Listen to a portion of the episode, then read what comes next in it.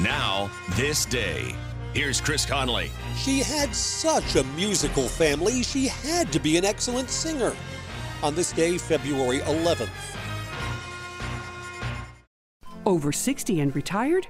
Making ends meet, especially at the supermarket, is tough.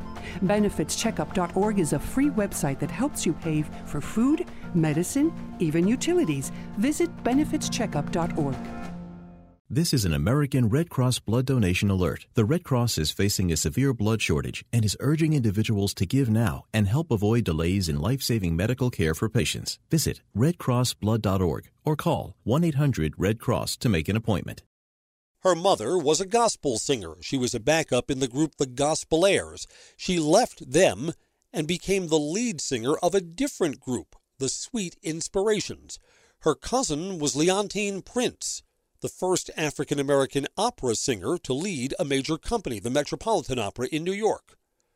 Her mother had two half sisters who also had successful singing careers.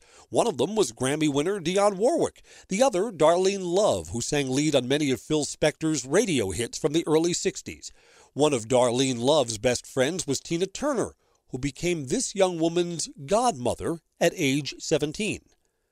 So, of course, Whitney Houston would become a singer. But she was troubled in her later days. She drowned after falling asleep in a bathtub at the Beverly Hilton with cocaine and prescription drugs in her system. Whitney Houston died at age 48 on this day, February 11th, 2012. And on this day, remember that even great voices can be silenced. I'm Chris Conley.